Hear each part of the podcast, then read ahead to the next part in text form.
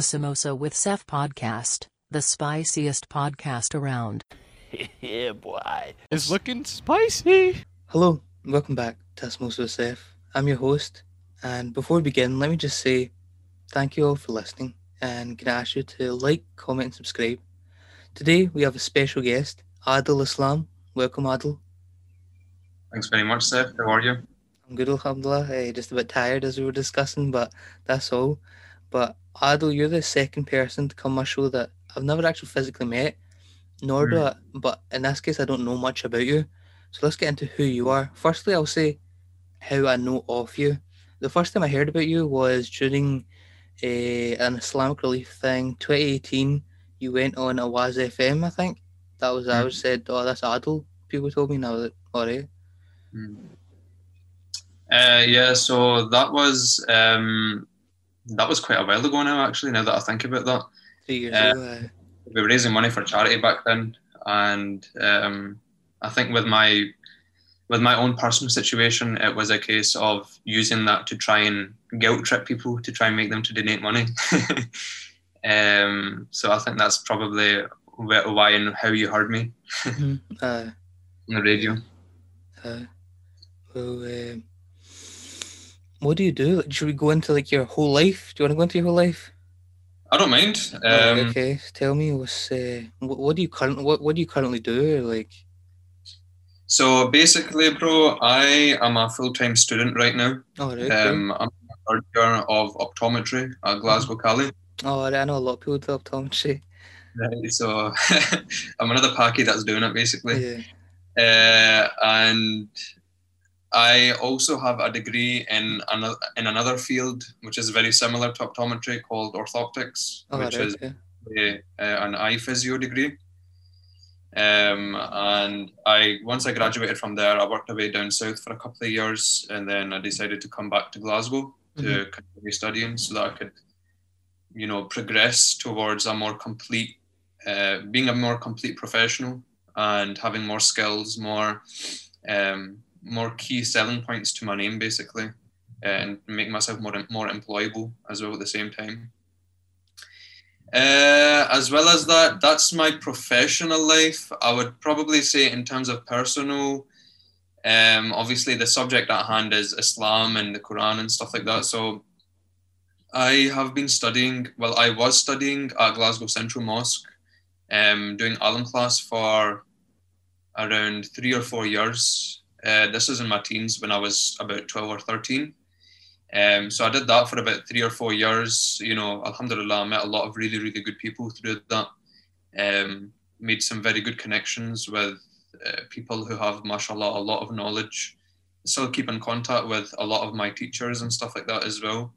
And that was kind of my first introduction to understanding what Islam is all about.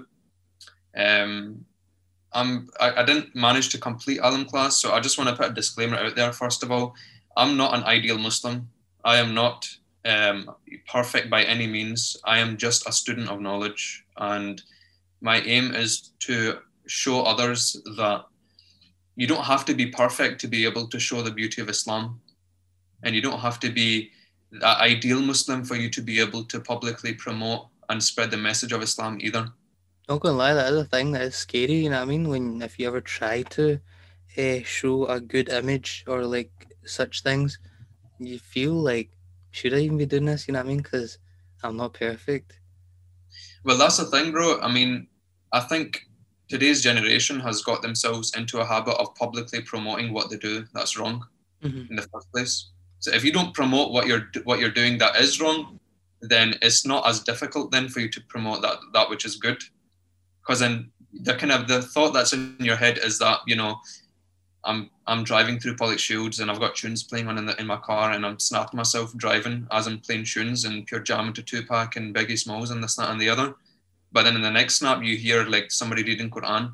Hmm right? So i think that if we were to understand that you know stop promoting that which you're not supposed to promote then it makes the promoting of the good stuff a lot easier it doesn't make you come across as hypocritical um, but at the end of the day you shouldn't you shouldn't stop one one one of the things that one of my friends told me um, which I, I live to this. I live to. I live by this motto, and that is: it doesn't matter how much bad you do in your life, you should never ever stop doing something that's good as a result of you doing bad. Definitely.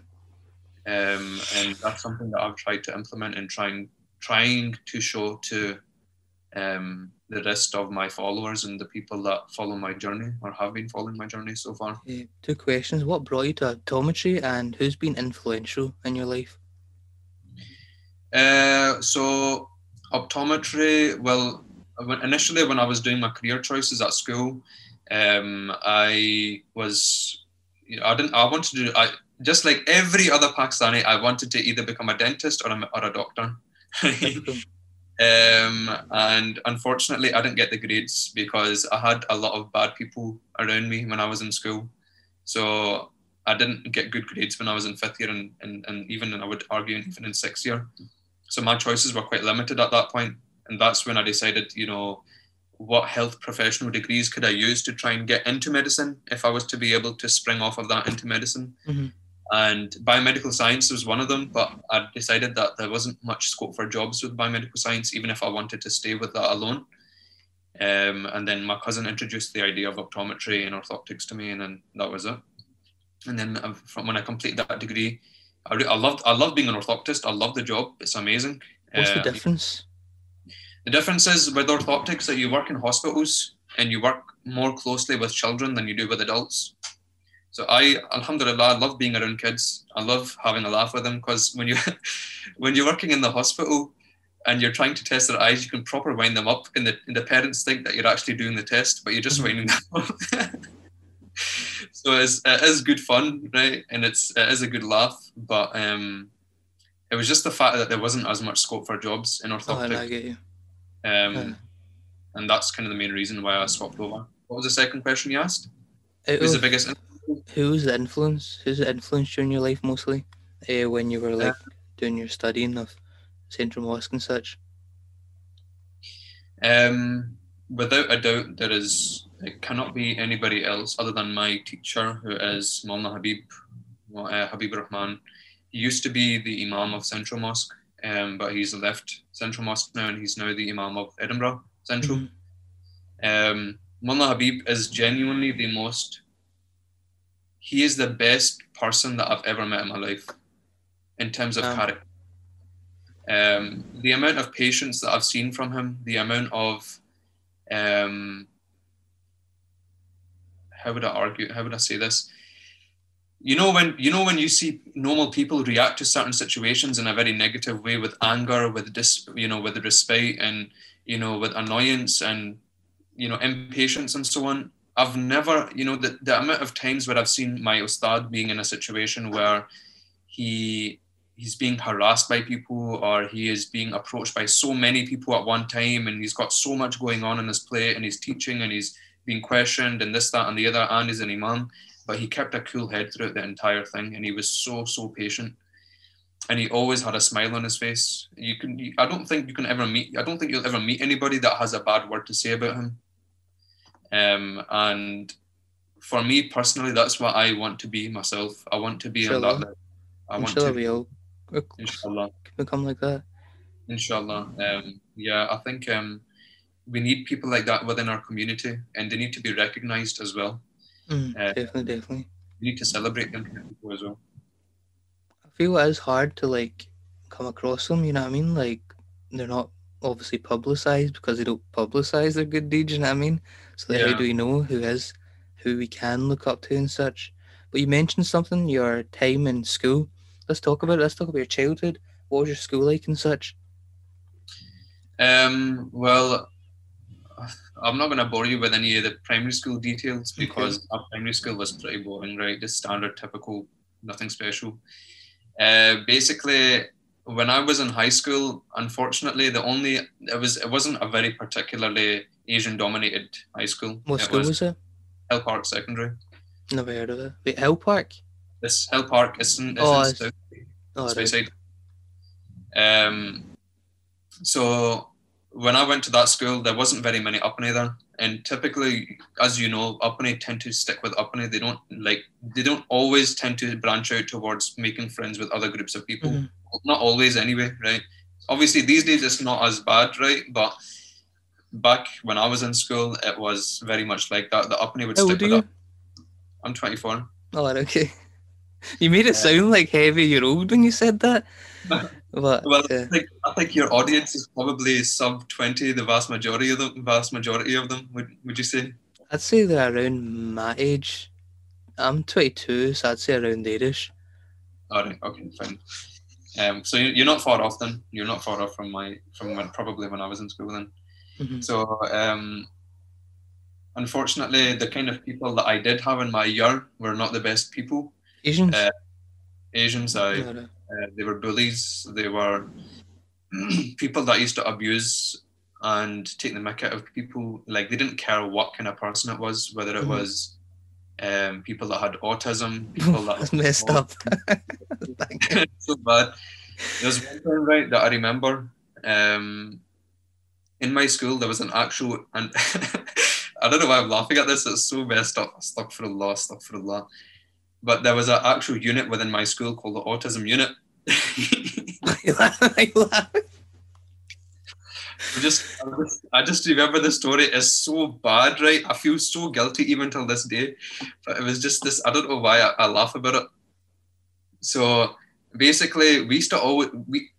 My time in school literally was we would mess about, punch each other, fight with each other, lock lock each other in lock, lock each other in rooms and stuff like that, and hold the door so like other guy can't get out and stuff like that.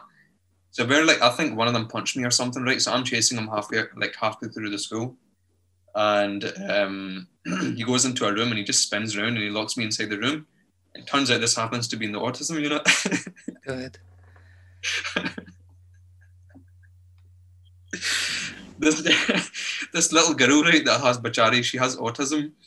She's trying to get into the room, right? My mates obviously Oh, ah. are coming towards the door. So I started kicking the door, right? And then I took about 10, 10 steps back and I ran towards the door and I absolutely smashed that door and it swung open and the metal handlebar like smacked off her head. it smacked off her head and she legit was shaky like this. I'm stuck for a lot. I feel so bad, right? But I, I said I said sorry to her straight away. Like I was so apologetic. I, Mhm. obviously, I didn't mean to do that. Yeah. Um, but she just went into the into the class into the classroom with a bit of a with a bit of a what's it called whiplash. damn. Then uh, just continue chasing them through school and then just messing about like that. So as you can probably imagine, just from that story, the kind of person, the company that I had weren't the best. Yeah, no, that makes sense. Uh. but alhamdulillah because i used to go to masjid at the time um, i had a, lot, had a lot of good influences within my life as well. It wasn't just all negative. I think if i hadn't been going to mosque i probably would have still been associated with those kind of people. Um, these people are not they're not like the best people even now to be honest with you. Um, You feel you could reach out to them and like try and like help them to become a better person, or I could, but the thing is, it's one of those situations where I feel like you need to work on your own people first. See, before you try and start working on people that are very, you know, to the very opposite end of the spectrum when it comes to mm-hmm. even just being normal human beings. Like it's harder, they're much harder to deal with and much harder to try and bring them round to being better people than people that already have some goodness within within them, if that makes sense. Um, and not only that, it's there's that fear within me that I don't want to revert back to the way that I was before either. do So you? I'm trying my best to stay away from those specific types of people so that I don't feel tempted myself. So you feel you can be easily influenced by them? No, I wouldn't say easily influenced, but I would say that it see this change that's within me. This is quite recent. This isn't like I wasn't always like this in terms of wearing jubba and stuff like that and reading Quran online and that kind of thing. This was I was not always like that. This is quite a recent um, recent change, and I I obviously I still fight my demons until even until this day. there I are always- do, yeah, exactly. Everyone has their own things that they're trying to fight off. Everybody has their own weaknesses that they are trying to deal with. And I think one of the things for me is see when you when you start to associate with people that do a lot of things that are wrong, it does make you want to do wrong as well. So rather than me even having to have to fight off my demons even more, I would rather just dissociate to make my life a lot easier. Mhm. Um, and that's the kind of way that's helped me a lot, I think, recently, is to just cut off the people that are causing you to do wrong or causing you to do things that you regret and focus on the people that make you do good and focus on and try and be around the kind of company that make you think about the right things and so on. So that's an advice that I would probably give anybody that does listen to this is that if you find yourself around people that are consistently making you do things which you regret or are consistently making you feel regretful towards certain, you know, towards the way you are, then you're better off being alone than being with bad company. Um, good point. and if you find it difficult to find people that are good, then send me a DM. I'll, I'll, I'll try and link you with people that are on a good wavelength. Inshallah, I'll try my best. So, who do you who do you associate with? Like, what kind of people now? Then I assume better people, but Yeah, so um, I have a group of uni mates. Um, I don't know if you'll know some of them, but one of my one of my closest mates is Fahim Bukhari. I feel I've heard the name. Don't know. Yeah, I don't think I know. um, you'll probably know his face, um, Oh, but yeah.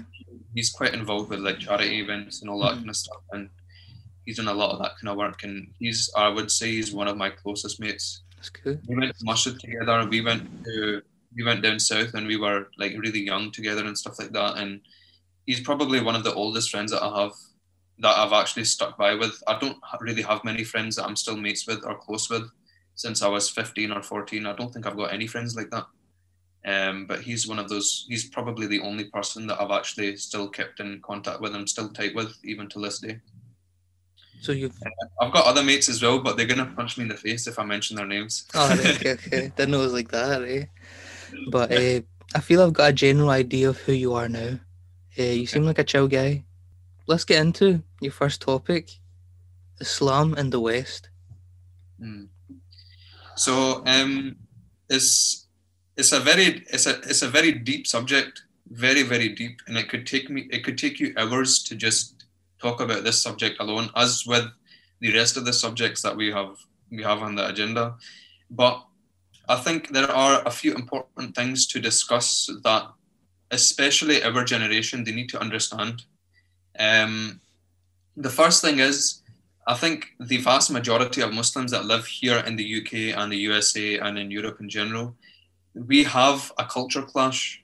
We have an we we are experiencing an identity crisis, in the sense of we have one culture telling us cover up yourself, pray, and you know do good things. Don't take drugs. Don't don't smoke weed and don't drink. Don't have girlfriends and boyfriends and stuff like that. And then on the other hand, you have the complete opposite, encouraging all of the things that I've just mentioned.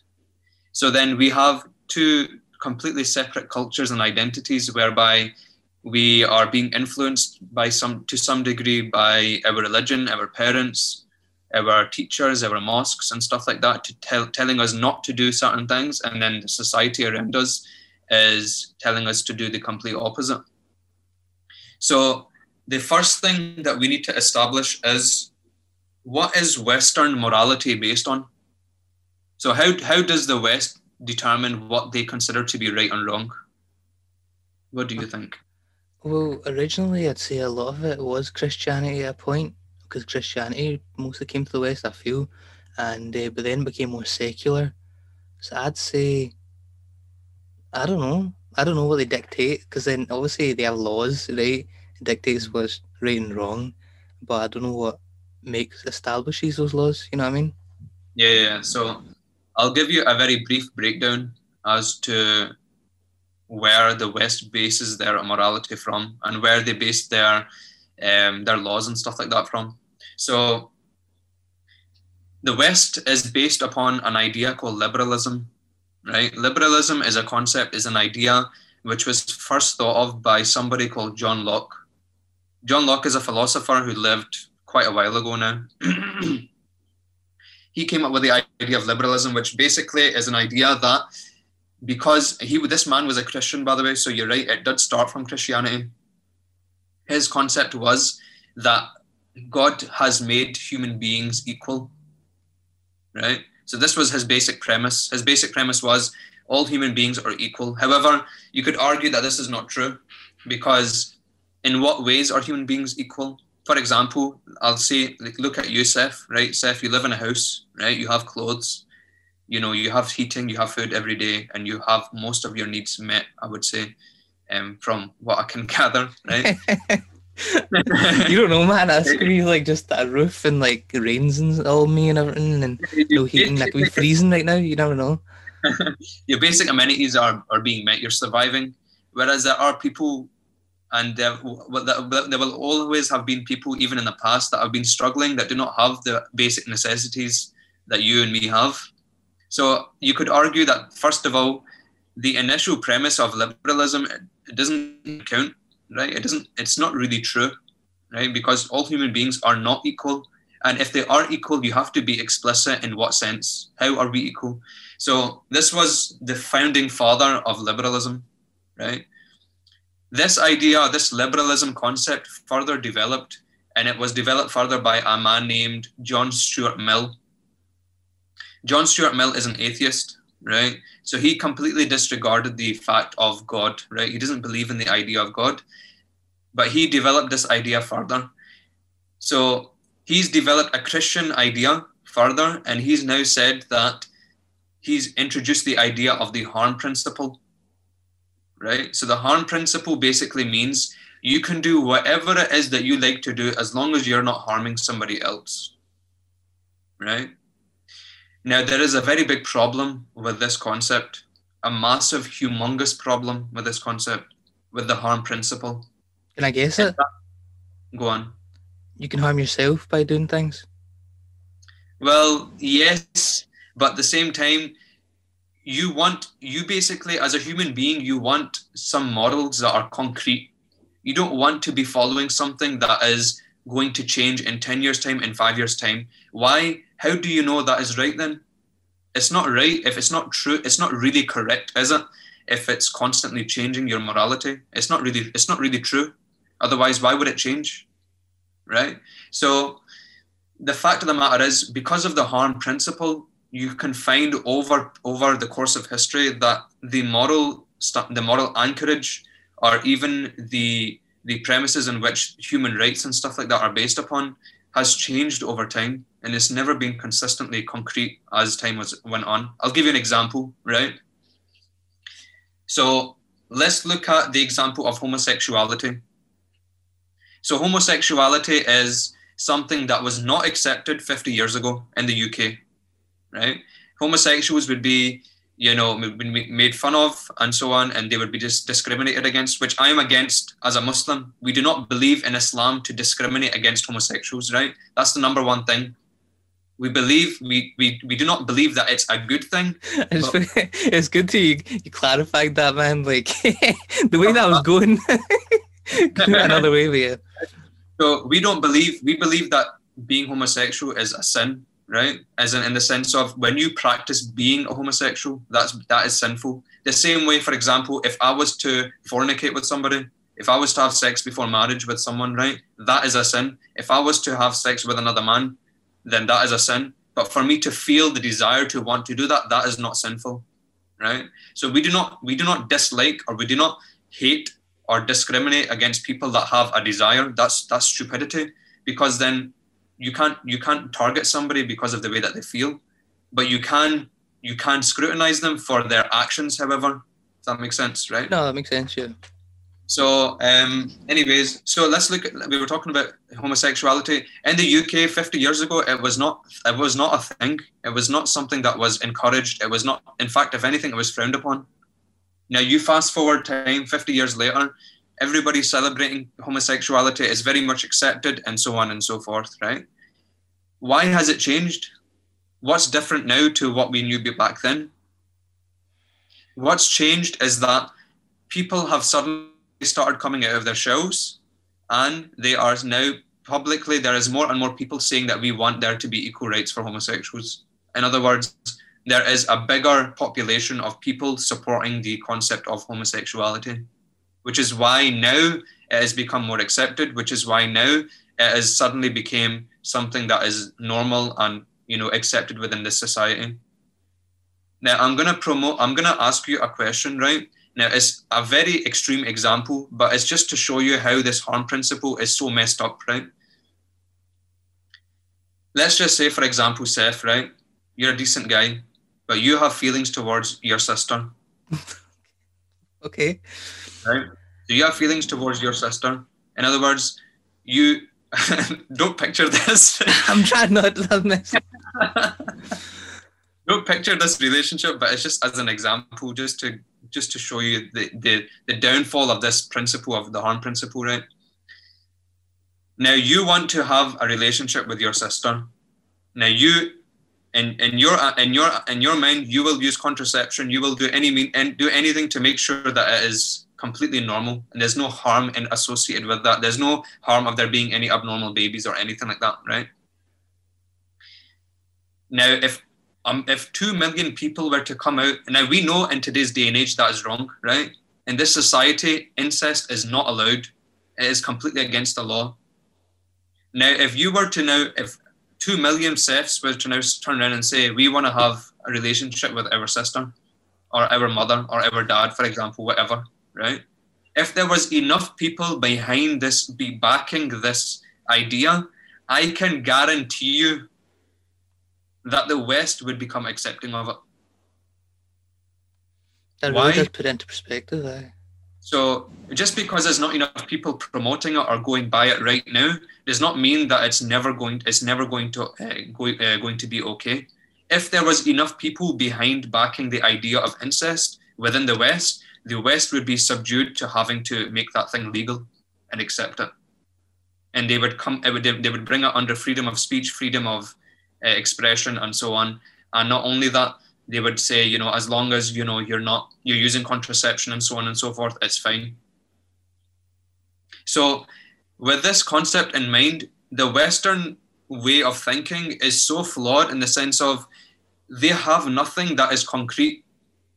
They have they have no moral compass that does not change. Their their morals will continue to change as time goes on, which is why as human beings we need something that is true and is always going to be true it's never going to fun- suddenly become false or wrong or it needs to be changed, right? So this is why when people say Islam needs to become more modernized, it needs to become, it needs to be changed, it needs to this, that, and the other. First of all, before you start attacking us Muslims in every religion, prove to us that what you're following is true. Prove to us that the methodology and the, the way in which you derive your morals, that is the correct way. Why should we have to go on the back foot and say that what we're doing is right or what you know to prove ourselves? You need to prove what you're doing is right. Because already based upon your own history of liberalism and the harm principle there's so many holes in it and there's so many things within it that do not make sense and that will and what you're believing right now to be true and to be the right method uh, right way of doing certain things that's probably going to change in 10 years time so what you're doing right now is wrong then isn't it But yeah, I would make that argument. Yeah. So this is this is the number one thing. Muslims, right, have become so defensive about following their faith that if any per- any person from the West was to question them, why do you wear a hijab? Why do you cover up? Why do you wear a jubba? Why do you grow a beard? Why do you do? Why do you pray five times a day? Why do you fast? Why is it that in Islam, somebody that leaves Islam, they should be killed? Or why is it that this, that, and the other, you know, and that's not that's not always the case, by the way, first of all, before anybody starts attacking that. Why is it that, you know, if somebody steals something, why should their hands be chopped off? You know, is that not barbaric and so on? Okay, if you think that is wrong, first of all, prove to us that what you follow is true. Then we will take it further from there. I've never thought about it like that. That's a good point. right? So this is the main thing. Us Muslims are always on the back foot. We always are being questioned about what we think. Rather, we should be questioning the West about what they think and why they do certain things. Why is it that 50 years ago you never accepted homosexuals and now suddenly you know you are accepting homosexuals does that mean that right now because you don't you know you don't accept incestuous relationships in 100 years time if you do accept it does that mean that what you're thinking right now is wrong? Or is it true? Like which one is it? Do you understand what i mean? Their argument will be mm-hmm. oh no is a power dynamic and there's this that and the other rubbish right? But if there was enough people behind it then they would have to make it they would have to make it legal. So there is massive massive humongous flaws within the Western post Enlightenment um, moral base, you could say. Um, One sec, and one sec, stop, sec. You hear me? I can't, I'm busy right now, I'm doing a podcast episode.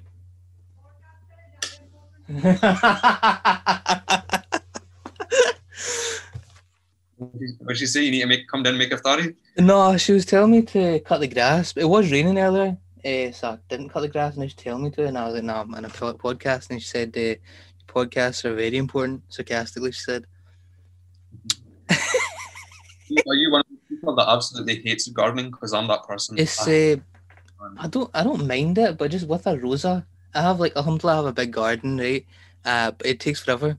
It takes like an, at least an hour and a half. Hmm, You know what I mean? I stand gardening. Mhm. I cannot stand gardening, and I cannot stand washing up. See, washing after myself when it comes to cooking and stuff like that.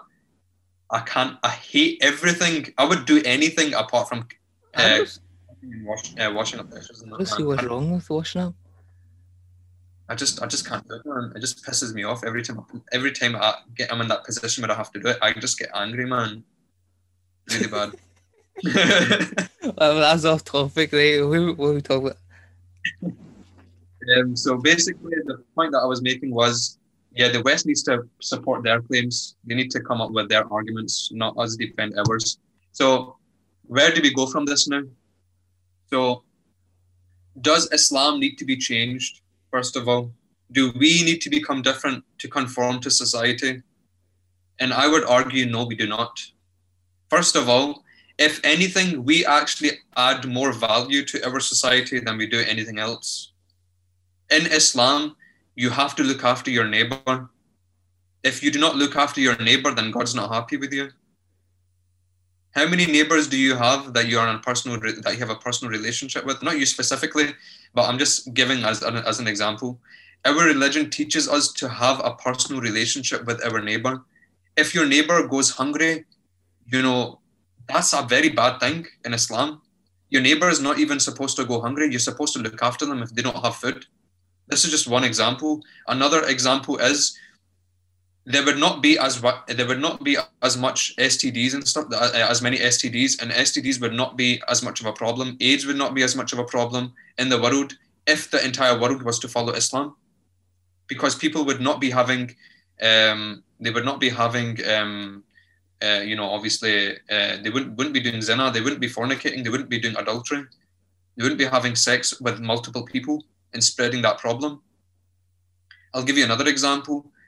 Islam teaches every single Muslim that every year they have to donate 2.5% of their wealth to charity. How many people do that every year? How many Muslims do that? Never mind, never mind anybody else. How many Muslims do that? If you if you apply this principle to the end, let's just say the entire world was Muslim, right? Everybody followed the religion of Islam. First of all, there would be very little, if anything, um, sexually transmitted diseases. There would be no poverty whatsoever there would be no poverty within the world. There would be peace in this world as well, because no white man is superior to a black man, and no black man is superior to a white man. In other words, there is no such thing as racism within our faith. And, th- uh, and uh, there's so many points about our religion that make it universally true. And these morals and these uh, these um, ways and these rules that we have, they're true and they're always going to be true and they're never going to be wrong. And that's the key thing here. And that is the, the, the religion, the way of life that we follow is objectively true. And that it cannot be changed. It's never going to suddenly become different because of people wanting to have sex with other men. Do you know what I mean? It's not suddenly going to become different because people want to start wearing miniskirts and they want to start showing off their cleavage and so on. So this is this is one of the key things that we as people have really suffered with and we're going to continue suffering with and that is we want to make Islam different. We want to try and normalize the Western theology and the Western liberalism and try and make that accommodate Islam. When it should be Islam should be the main focus and everything else should revolve around Islam instead. So this is the main the main thing I would I would argue for Islam within the West, and that is stop questioning what you're doing to be wrong and start questioning the other side whether what they are doing is right or whether what they are doing is wrong. Mm. I feel it doesn't enter people's mind as much like that because uh, they're born into it. You know what I mean? We're born into this culture, therefore you'd really question it like that. But that is a great point that I hadn't really thought of before, questioning that. Yeah. Well, that's the thing. It's one of those things where when you're constantly being fed rubbish from the news, from media, from it's literally everywhere, bro. It doesn't matter where you look as soon as you open Snapchat, as soon as you open Instagram, Facebook, you know, TikTok, Twitter, anywhere you look, you're constantly being bombarded with Western liberalism, harm principle ideas, right? So then, if you're never being exposed to an alternative, which is a real objective truth, in other words, Islam, how can you then make a judgment to be like, you know, this one is right or this one is wrong? Should I follow this way of life? Should I follow that way of life? which one's going to be more beneficial for me, for my community, for the rest of the world, which one's going to be, which one is going to have me contributing towards humanity more. I feel they also don't realize there is an option. You know what I mean? If you're born into a culture, you don't realize there is other choices. Mm. So I'll give you an example, right? See, why should you follow Islam then, for example, right? Why should somebody follow Islam? Did you know that there was an Oxford study that was done that showed that there was an overall majority of children. These are children below the age of 10. Okay. And this was done in Oxford, meaning that it's a reliable study. It's not, you know, made in Uganda or something like that. Nothing against Uganda. um, they found that the vast majority of children believe in God. And they were from they were children from a range of different backgrounds and cultures. So we have within us an innate, uh, innate desire, fitra is what it's called in, in Arabic, an innate disposition to believe in a higher power. So it's natural, it comes natural to somebody to believe in God. It is external uh, external influences which makes people not believe in it or suddenly start believing in other forms of God, if that makes sense. Right? So that's the first key thing. Second key thing, if you were to, as a human being, right, you want to follow somebody who is successful yeah. You want to follow the most successful person you know. So you look at Elon Musk, you look at people like Bill Gates, you look at people like Steve Jobs, and so on and so forth. Very successful people. The number one most profound human being, the number one person who has had the greatest impact on human civilization is the Prophet Muhammad sallallahu alaihi wasallam. May peace and blessings be upon him. He is the one human being that has had the greatest impact on human civilization, so much so that even people that do not follow his way only have good things to say about him. People that have actually researched into his life, they have only good things to say about this man. Now, I want to live my life following the footsteps of somebody who is the most impactful human being in history. So, if anything, you don't even have to want to follow Islam. If you want to be a good human being, you follow the most complete person, the most impactful person that's ever lived. And the greatest thing is, his life has been documented in so much depth that if you wanted to know any little detail about his life, it's not hard to find it. Non Muslims should be reading autobiographies of Muhammad, wasallam, not of Elon Musk. Who's Elon Musk? He's a dafty. You know what I mean? He's just he's got some money, some money to his name, but that's it.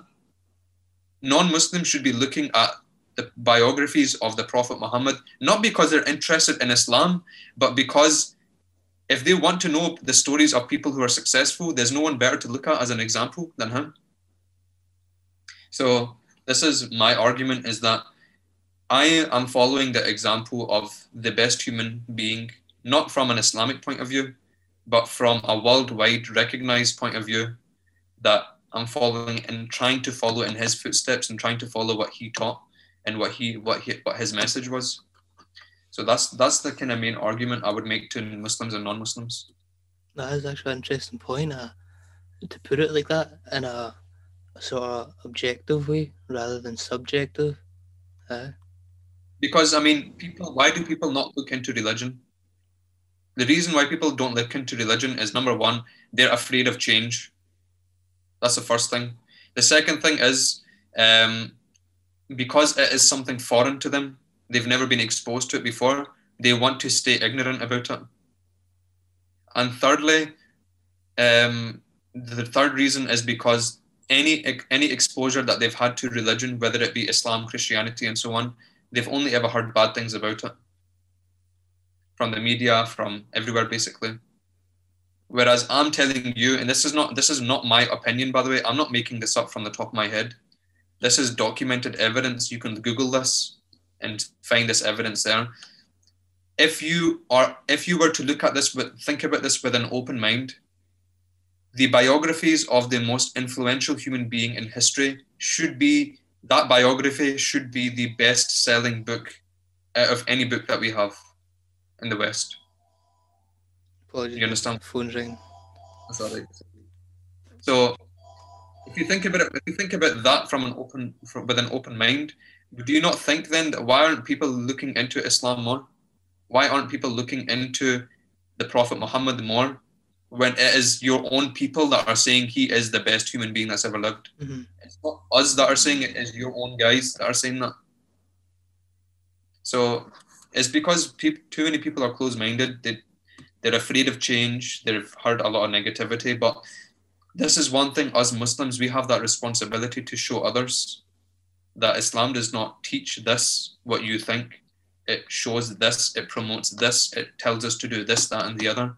To be generous to the poor, to be to pray and remember God, to fast so that you become better at controlling your emotions, you become better at controlling your anger, you get better at controlling every little part of your life. It's, it's about control and it's about patience. When you're going through a tough time, you don't start suddenly shouting and shooting people in that.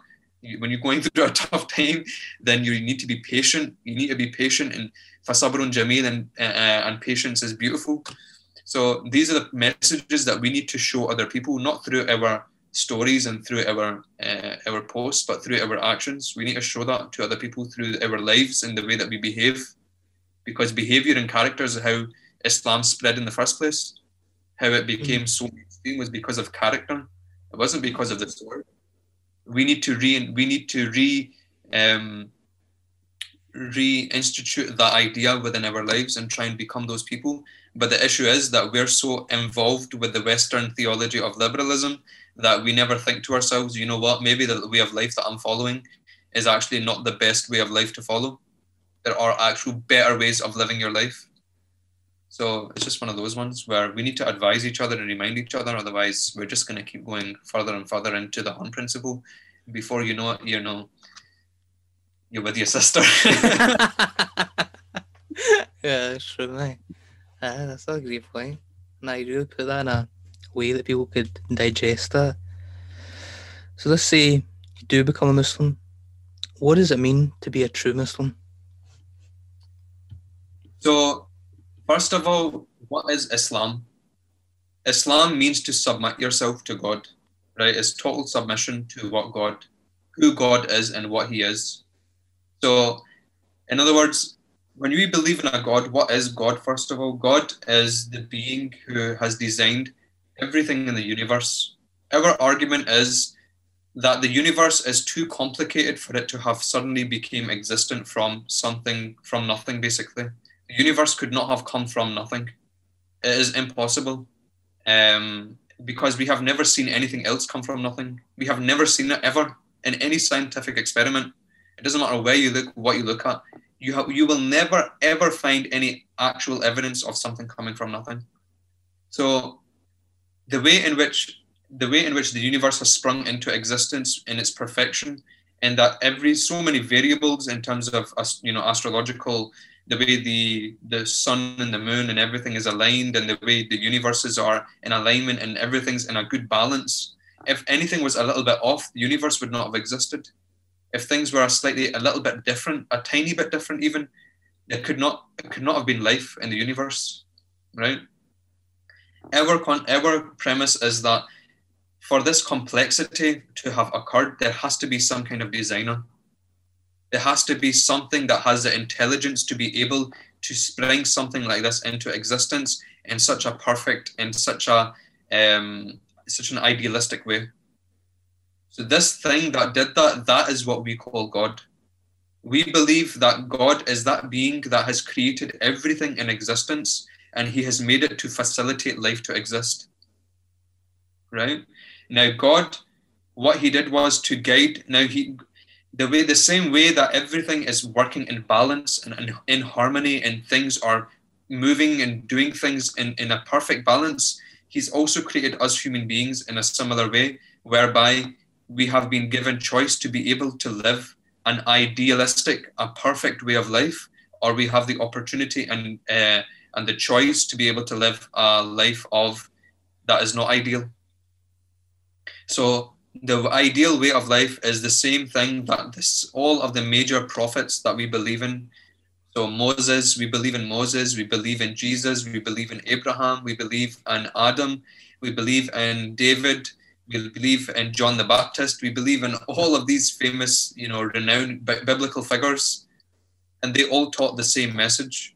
They all they all taught the message of strict monotheism which is to believe in one God alone, only believe in one God and worship one God alone. That is what the whole idea of Islam is. You believe in one God and you worship one God. Why should you worship God? Because God deserves some kind of payment for what He has given us.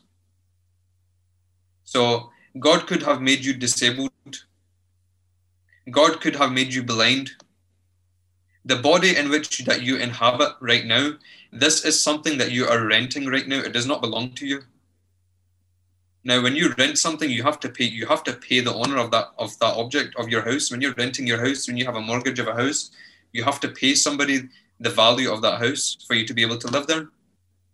The same way god has given you everything that you have he has created this universe for you. He has created and given you food and money and uh, and, and drink and a house and you know everything that you desire he has given you all of those things.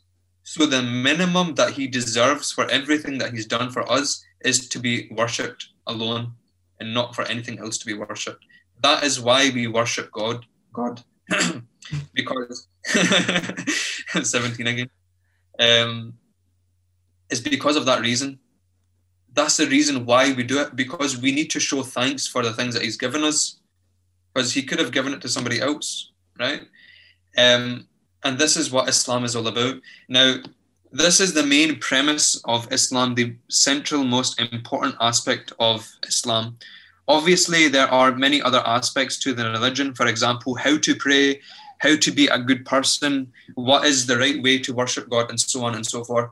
I'm not going to go too much into that, right? Because the most important aspect, first of all, before anything else, is to understand what who is God and what is He. Because you cannot worship something, you cannot like something and love something if you know absolutely nothing about them. It's like, for example, right? Somebody says to me, I've never, let's say I've never met you before, Saif, right? I've never seen you, never spoke to you, nothing, no idea who you are. Somebody says to me, you know that Saif? I think you should like him. I think you should listen to what he says. The first thing I want to say to, to that person is, first of all, who the hell is Saif? and why should I listen to him?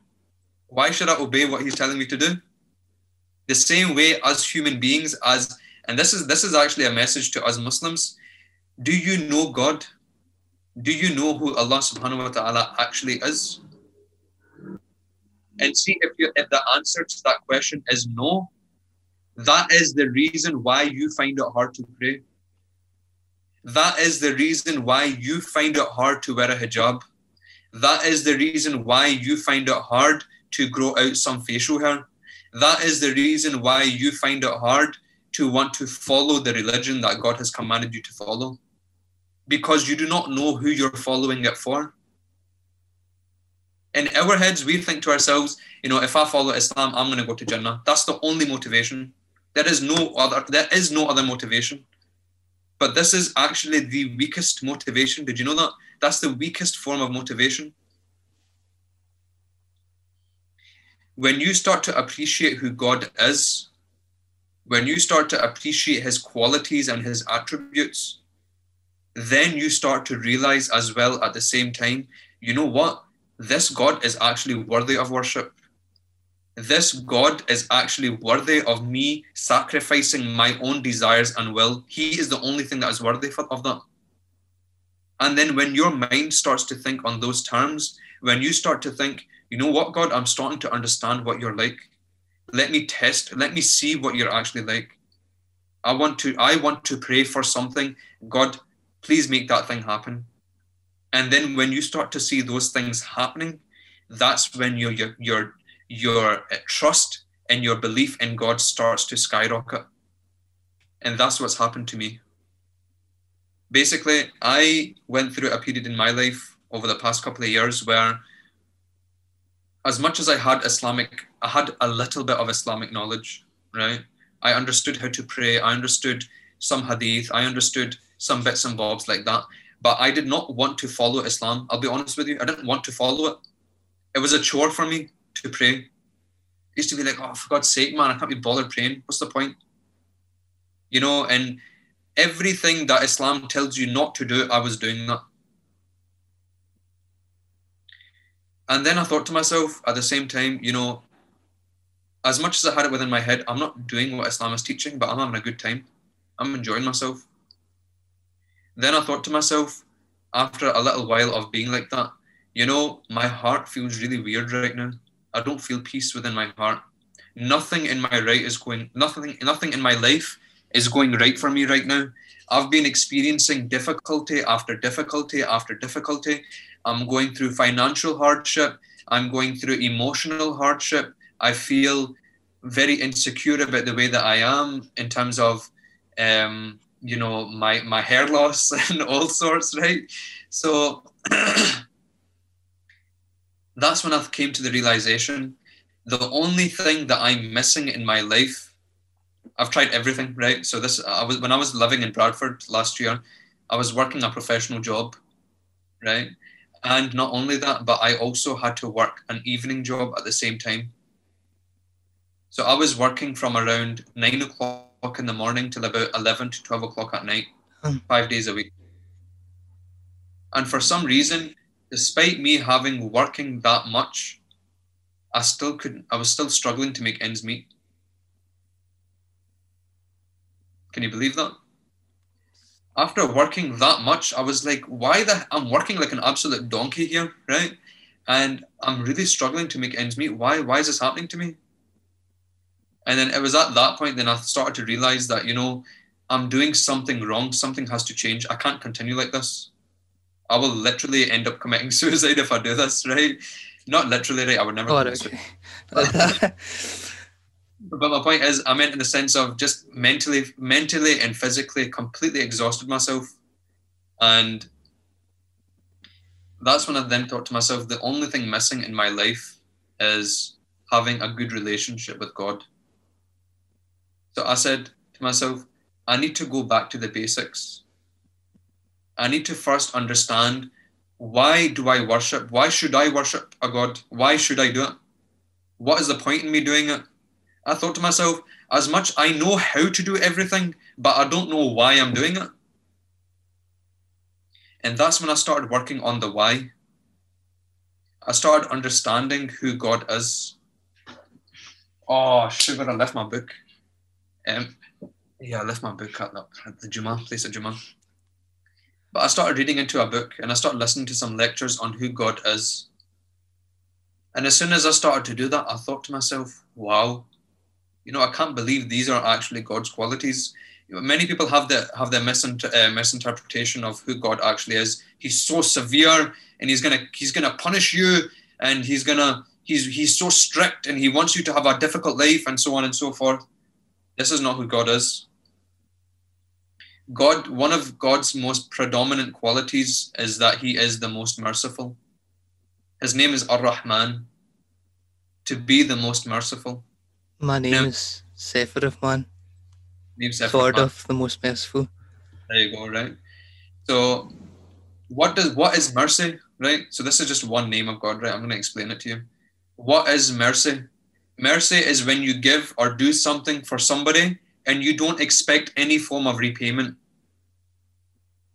So I'm not doing you a favor because a favor is when you have when you owe them back something, right? So you say, oh, you know, I've done you a favor now. You know, it's time for you to pay up now. No, I'll, I'll get this one. You get the next one. There's that's not mercy. Mercy is when you do something for somebody and you expect absolutely nothing back from that person whatsoever. Now, God has made you. He has made you. He gave you a soul. He gave you personality. He gave you the biggest blessing in your life, which is recognition that He exists. He could have made you such a person that you do not believe in anything. You could have been an atheist. You could have been a Hindu, which is which is worse worse than being an atheist. And they believe in donkey gods and they believe in monkey gods and stuff like that. So he's given you so much, right? Has he ever asked for one thing back from you? Has he ever asked you specifically? Has he came to you and said, "If you do not do this for me a hundred times in a day, I'm going to kill you the next day"? No. And the same way, we as human beings, we cannot even repay God for even a single thing that He's given us, right? He, we cannot even repay Him for even the eyes that we use. If we were to spend our entire life in worship of God, we cannot even pay back just the eyes that we have. And yet, despite that, He keeps on giving more and more and more to us. And He doesn't ask for anything back apart from for us to believe that He is the only one that is worthy of worship, and that's it. That is being merciful. So much so that a leaf on a tree would not be able to move without the mercy of God. Everything in existence that you see around you, in the universe, the cosmos, everything that you see, and the things that you can't see as well, all of these objects that are in existence, they are dependent upon God's mercy for them to be able to exist without any problems. Now, we don't know, we can't even measure exactly how big the universe is. Imagine how big the first heaven is, the second heaven is, the third heaven, the fourth, and so on and so forth. Every single thing that God has created is dependent upon His mercy in order for those things to be able to exist. Now, that is who is Ar Rahman. That is the one who is the most merciful. Now, somebody, a non Muslim, is now going to turn around and they're going to think in their head, if God is the most merciful, right? You're saying He's the most merciful. Why is there people suffering in the world then? Why is there people starving? Why are people dying in the world? First of all, the main reason why people are dying and suffering in the world is not because of God, it's because of us, human beings. That's the first thing. It's because of choices that we make that other people are suffering. Right? This is the first thing. The second thing is just because you do not see something good in that action or in that thing does not mean that there is no good in that. I'll give you an example, right, to help illustrate my point here. Now, Saif, you're going to you're going to you're going to let's just say, for example, you're going shopping with your mum, right? And you go to Strawberry Garden, right? Everybody knows who Strawberry where what Strawberry Garden is. If you don't know, it's a it's a supermarket in Pollokshields that literally sells everything Asian, right? Like literally everything. Anyways, so you're going there with your mum, and you're going to get some some vegetables, some tomatoes, and whatever else, right? And you see another child there, and that child does not have his mum with him, and he's crying. And when you ask that child, "Why are you crying?" You're gonna say, "Because my mum died this morning." Now, as a result of that child's mum dying that morning, and because of the impact that has had on your life, as a result of you hearing that, it makes you then question what is my relationship with my mum like? and as a result of that conversation you had with that child, you could have been an absolute dick to your mum before.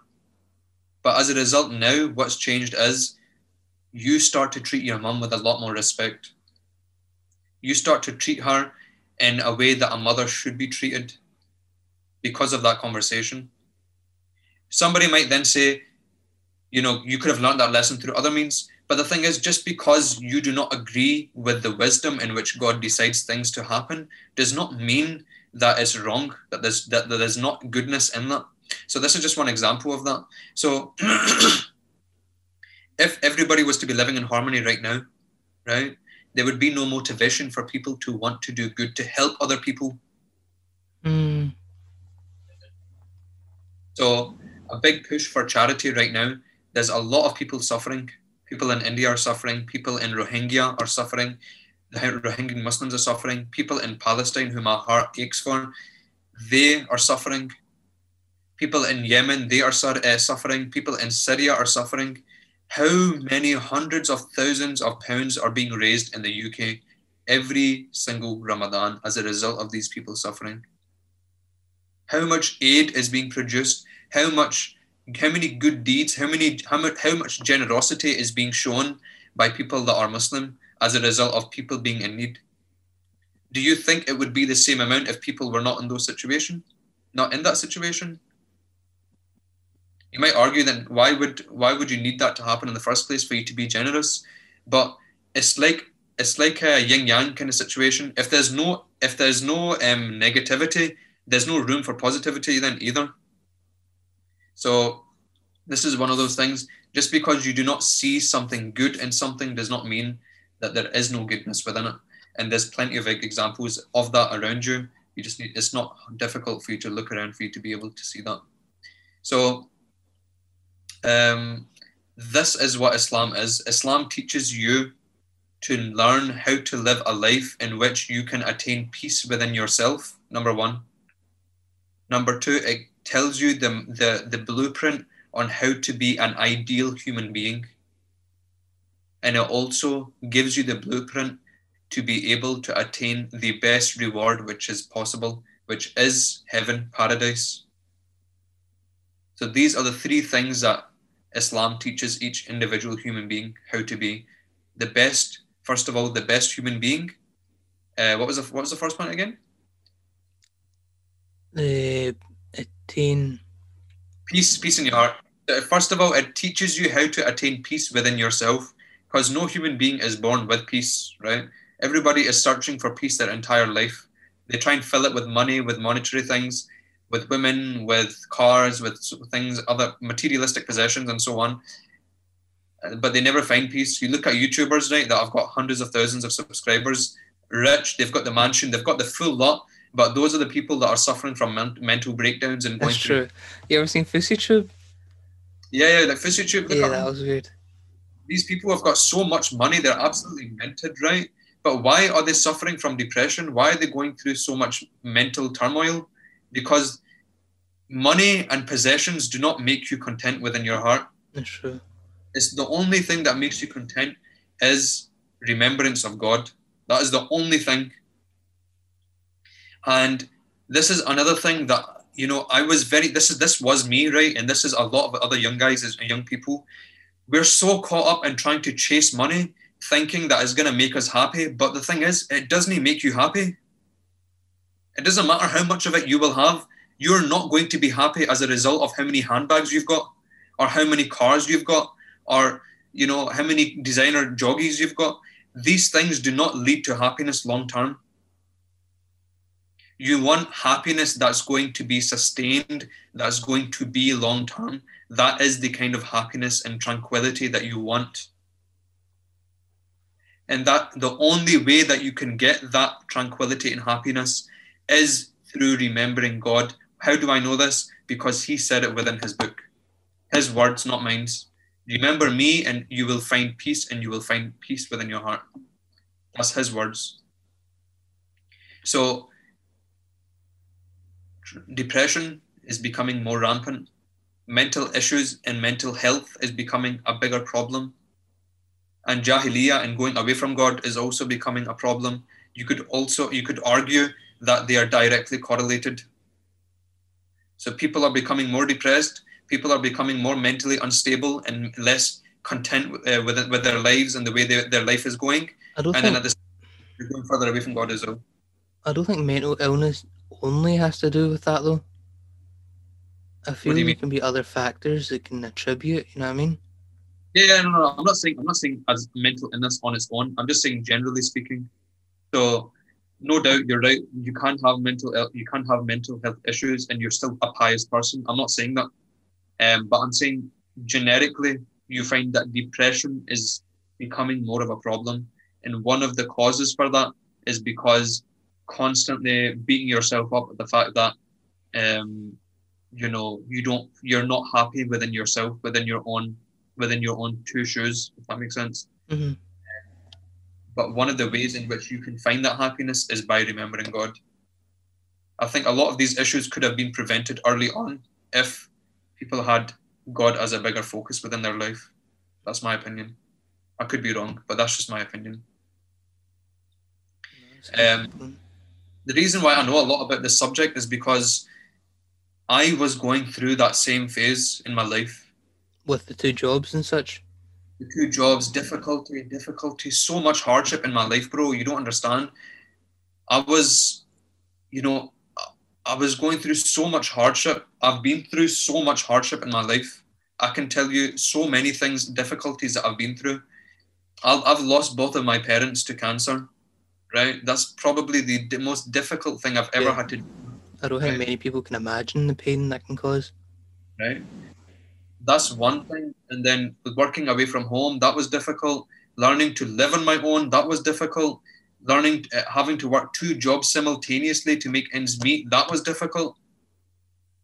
So this, I've been through, I've been through all, man. I've been through the financial hardship. I've been through emotional hardship, heartbreak, everything.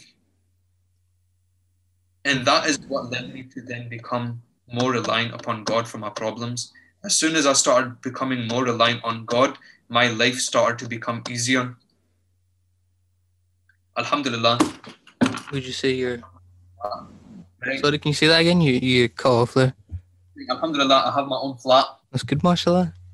I own my own place. Alhamdulillah. Do you I'm feel, doing a degree, right? Um, and I didn't go. I didn't start from first year in optometry. I went straight into third year. oh, okay. So, Alhamdulillah, again, I went into a very good degree that's guaranteed to give me a job at the end of it.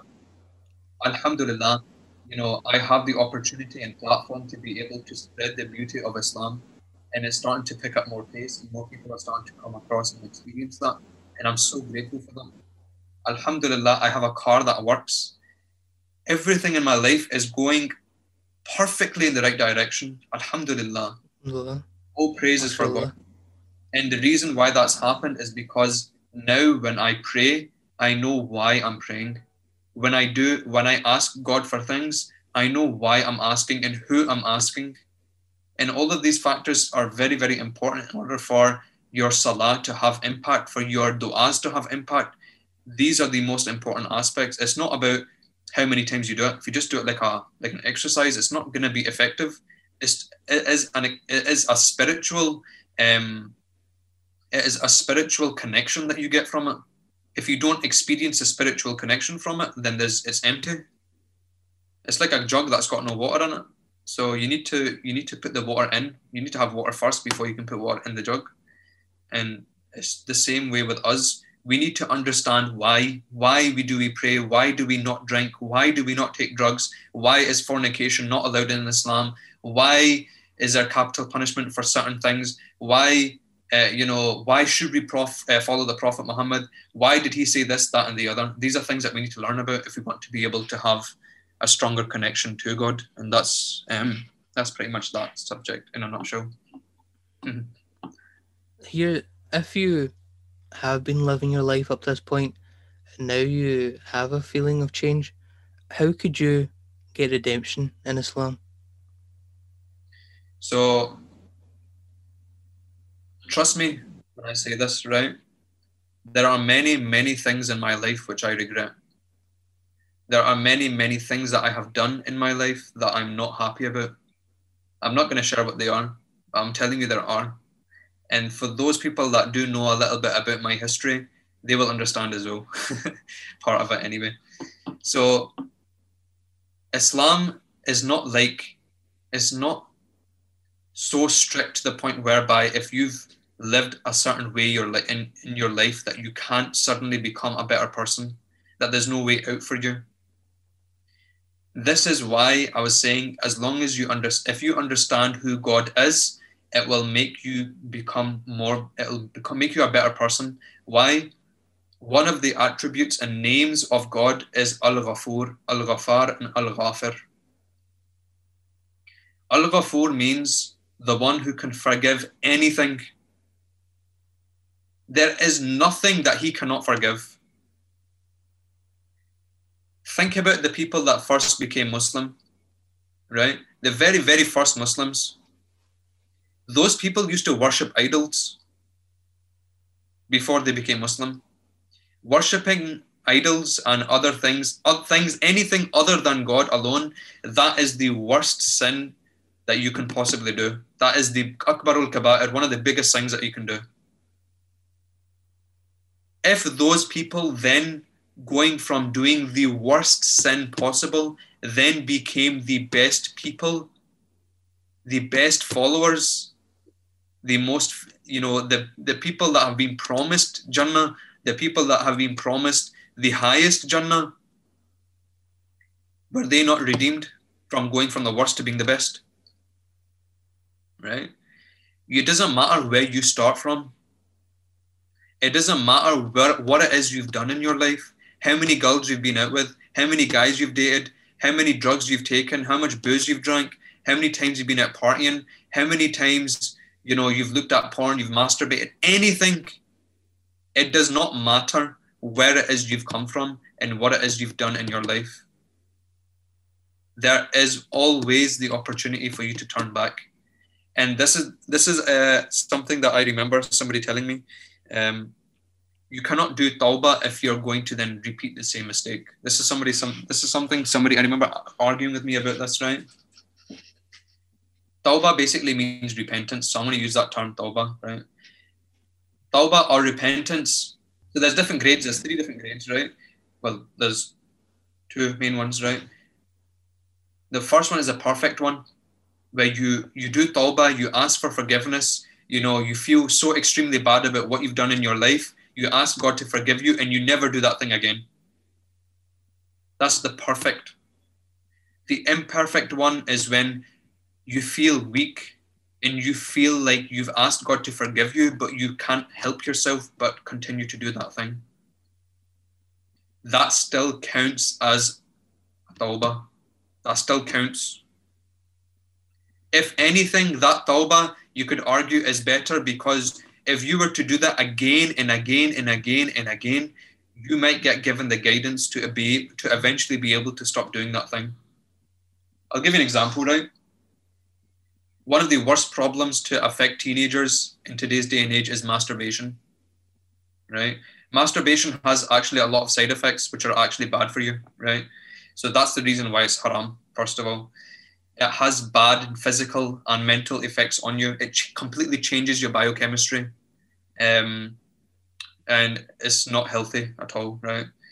Um, so basically, people are addicted to that, addicted to doing it.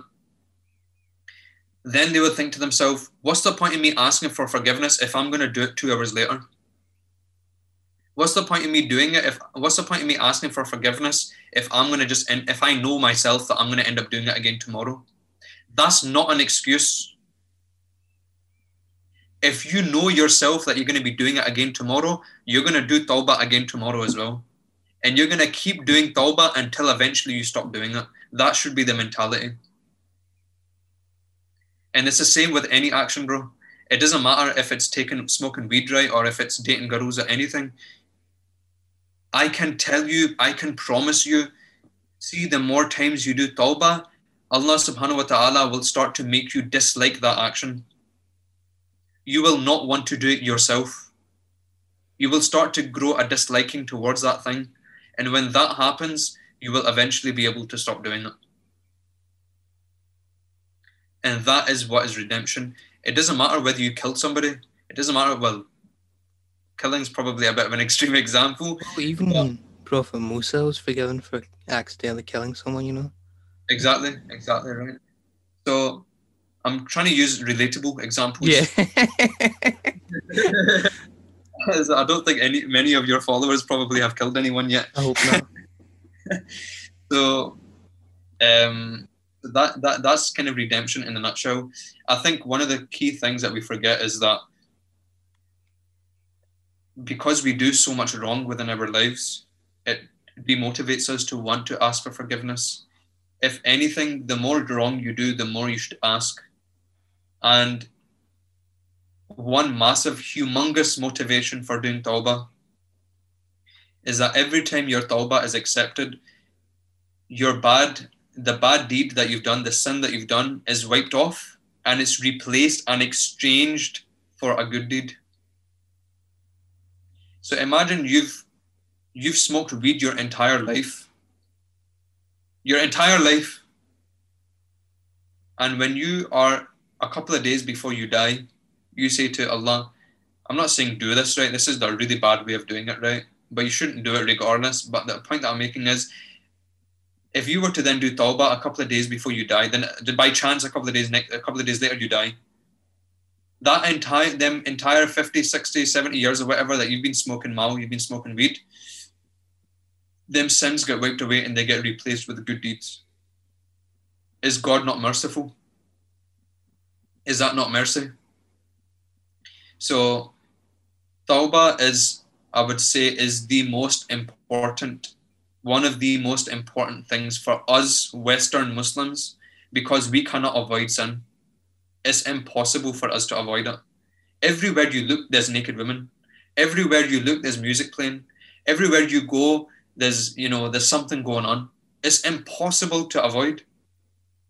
So we need tawbah more than ever now in this day and age, in this Western post colonial, liberalistic, harm principle based country and society, we need Tawbah the most right now.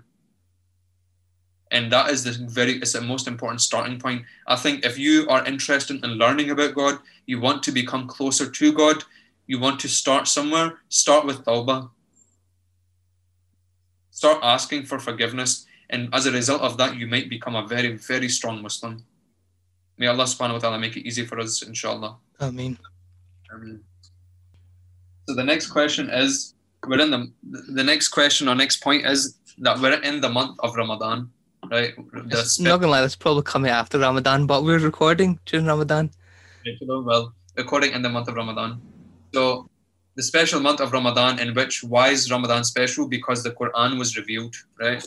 This book was revealed in this month, right?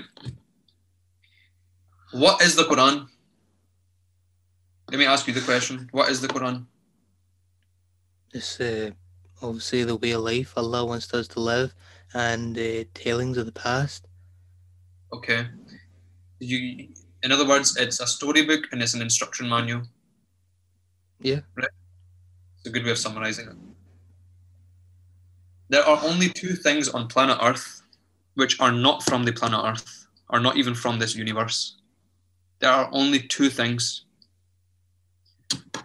The first thing is this.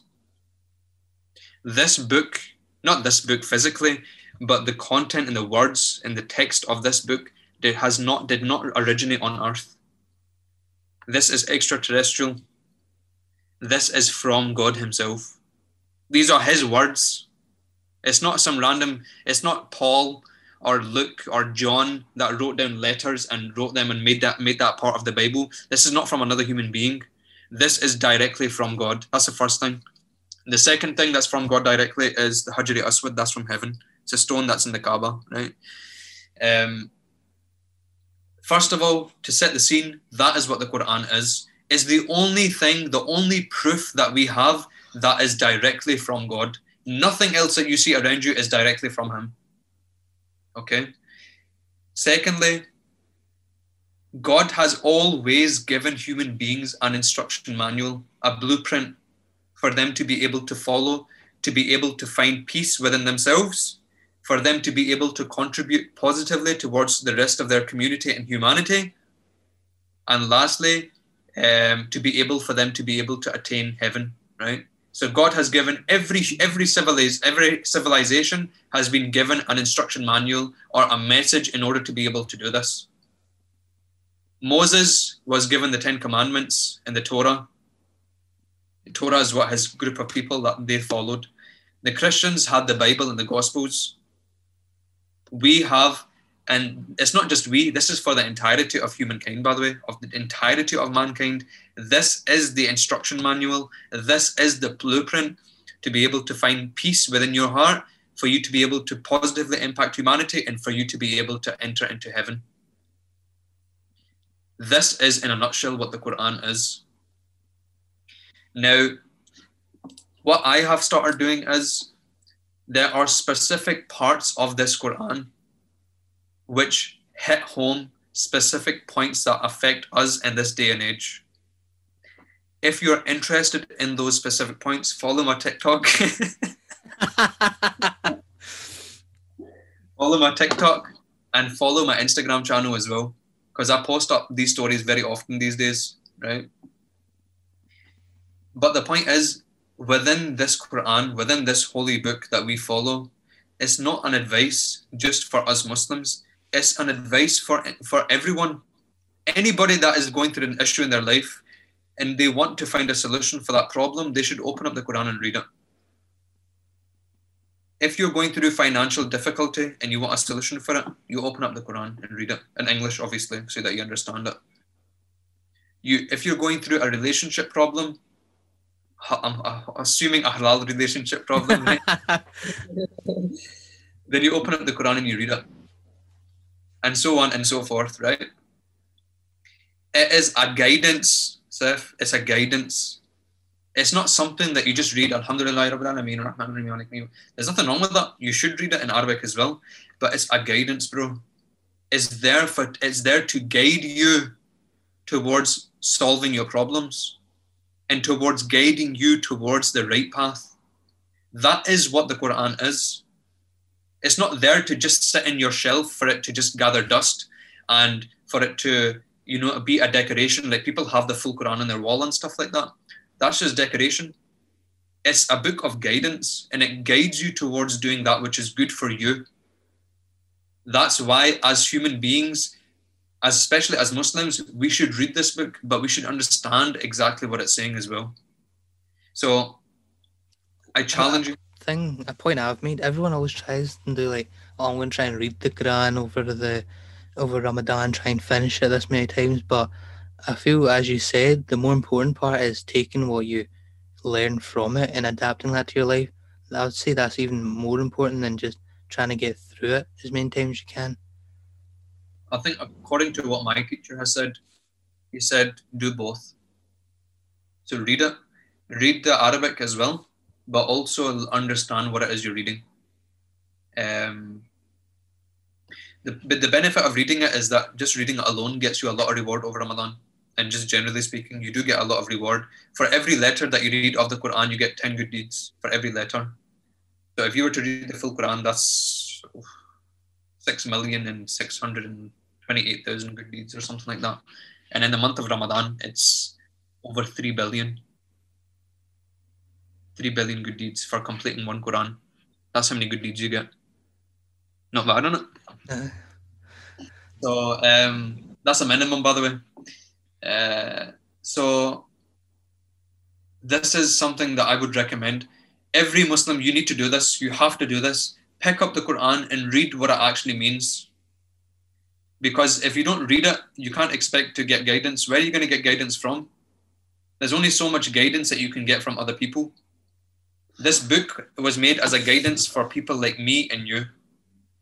So let it guide you. But if you don't let it guide you, if you don't read it and understand it, how can it guide you? So that is, in a nutshell, what the Quran is. Well, I'm just sort of reflecting on all, all the points there. It's just the, the silence. But uh, as I do that, uh, what you'll find, Saif, is that see, the way I think about things is quite is very deep. See, when it comes to our faith, there are so many questions that I've had about our faith that I did not understand why I was doing certain things. What's the point of it? Mhm. It was only after I started actually understanding all of these whys and started answering these whys that I then thought, wow, this religion is actually amazing. I've had a There's nothing else like it. similar experience in my life, maybe not as deep though, but uh, there came a point where I doubted. I was like, is this the truth? Like, I've been born into it, and I had to think objectively, is this the truth? To which I looked into it, and then that brought me to thinking about the whys and such, and that made my iman, iman stronger, to which I can understand why it is and such. So I agree on that point of the the reasoning for things is Yeah. important. Hundred percent, hundred percent. If you look at the way Islam is, Islam was not. It did not come as, you know, when Muslims, when Islam first got revealed to the Prophet Muhammad sallallahu alaihi wasallam, So, they were not commanded to pray straight away. It wasn't a process of that's it, boys. Time to stop drinking. Time to stop praying. it did not tell them to stop fasting straight away. It did not tell them to do any rules. The only rule was believe in one God worship and believe in one God and trust in one God. This strict monotheism, this one belief, singularity of Tawheed, this is what Tawheed is to believe and uh, to only um, acknowledge that there's one God. This was the main purpose of Islam and the main message of Islam for the first 10 years of its existence. The first 10 years was solely devoted to just believing in one God and trusting in one God. It was only after those 10 years that things like namaz became fard. After 10 years, you had to start fasting, you had to start doing this, that, and the other Ramadan, and so on. This is the blueprint as well for us. We need to follow the same thing. You don't suddenly become an amazing Muslim and start becoming Panj Waqt Namazi by, by reading a few hadith on namaz. You need to develop your Iman first. And Iman, I'll tell you the most effective way to actually build your Iman now. See the person who learns about the 99 names of Allah? See that knowledge? That is the knowledge that will build your Iman the quickest. That's the quickest way of doing it and the most effective. If you learn about the 99 names of God, what they mean, what uh, what is a uh, you know what is the deeper meaning of them, and read a book on it as well. The book that I read is actually really good, right? It's quite complicated in English, um, and it sometimes I do need to read it twice, like a, a paragraph twice, for me to actually fully grasp what it's trying to say. But if you read any book on it, it will boost your iman by a massive amount. It was actually only after I started learning about the qualities of Allah subhanahu wa ta'ala that I felt a big change in my iman. My life became a lot easier after that. So that's what I would say um, about that. this brings us to the end of the podcast. Thank you, Adail, for coming on. Uh, you got real deep. You talked about Islam to well, in like a lot of aspects. Made it approachable for people who might not be fully uh, like knowledgeable in the subject, and for that, I'm thankful. Uh, is there anything else? Anything you'd like to promote? Uh, first of all, I just want to say thank you, Saif, as well, for having me on your show. No worries. No, pleasure, pleasure is all mine. And secondly, um, for those of you that are interested, I am doing a skydive in July for in order to raise money for my late mother. And the purpose of that charity is to raise money to build water wells um, and water wells that should hopefully last a very long time. So I would very, very much appreciate if you could try and help me out in this cause. I'm very close to meeting my target, so there's not much left for me to be able to do that. So if you guys could help me with that, I would, as I say, I would really, really appreciate that. I'll uh, include the links down below. And uh, what about your TikTok and Instagram account? Can you say what they are again? So it's just my name, uh, uh, Adail Islam. They're both the same. Again, I'm sure probably you link me into that, but it's public, so you guys can follow that as well. Um, and inshallah, hopefully, you know, I want to be able to benefit as many people as possible. So if you do, uh, give me a follow and a, a few likes. That'd be nice. Thank you to the listener for listening. And don't forget to like, comment, subscribe, share, and uh, just reflect on everything we've talked about. And uh, as always, don't forget to stay spicy. Mamma mia, that's a spicy